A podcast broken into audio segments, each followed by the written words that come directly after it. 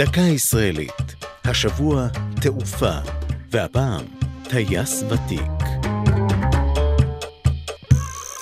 בשנת 1949 סיימו בהצלחה ארבעת בוגרי קורס הטיס הראשון של חיל האוויר את הכשרתם בבסיס חצור. בין הארבעה, דני שפירא, שרשם לימים הישגים מרשימים כטייס מקצועי.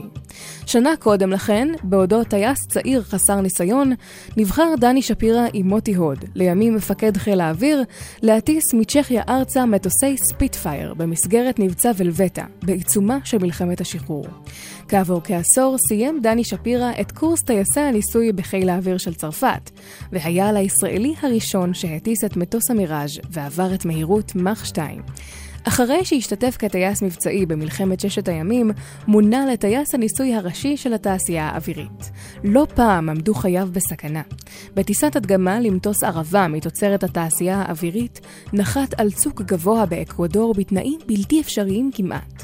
בטיסה חזרה נאלץ לבצע נחיתת חירום על החוף, נחיתה שכמעט הסתיימה בהתהפכות.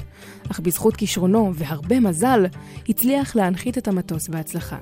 דני שפירא, כיום בן 97, טס בפעם האחרונה בשנת 92 במהלך שירותו במילואים, והשלים כ-12 אלף שעות טיסה.